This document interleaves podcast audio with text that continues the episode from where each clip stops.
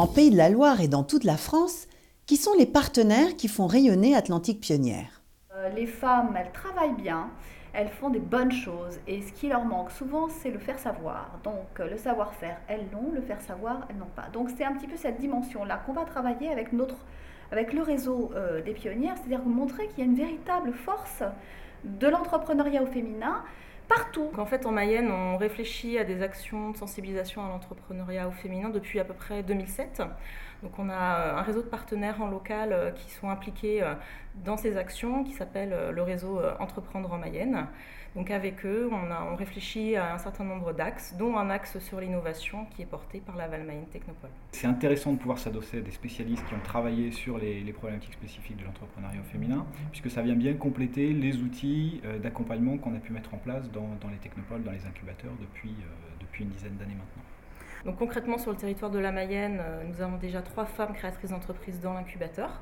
Donc nous comptons leur proposer euh, la mise en place du marrainage, leur proposer les formations et puis euh, bien sûr l'accompagnement personnalisé avec la prise en compte du fait que ce soit des femmes. Sous forme de boutage, je pourrais dire que j'aimerais bien revenir au taux de, création d'entreprise par, par les femmes qu'on avait à l'origine de l'incubateur, puisqu'on était à 50%.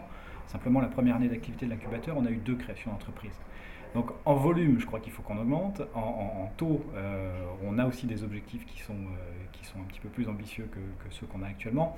On a en moyenne deux à trois créatrices euh, porteuses de projets chaque année dans l'incubateur. Dans il y a une vraie volonté d'accompagner spécifiquement les créatrices d'entreprises et c'est pour ça que ce partenariat me semble, me semble intéressant, essentiel, et de nature aussi à promouvoir euh, plus, plus fortement l'entrepreneuriat féminin dans différents champs, hein, auprès des étudiants, auprès des, auprès des chercheurs et des chercheuses, et auprès des, entrepreneurs, euh, femmes de métier, euh, qui, qui, pourraient avoir cette, cette fibre créatrice.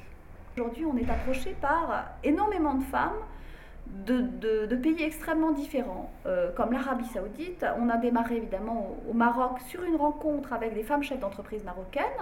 Donc on a fait un, transfert d'expérience, euh, on leur a entre guillemets donné nos, méthodes et elles ont monté leur projet.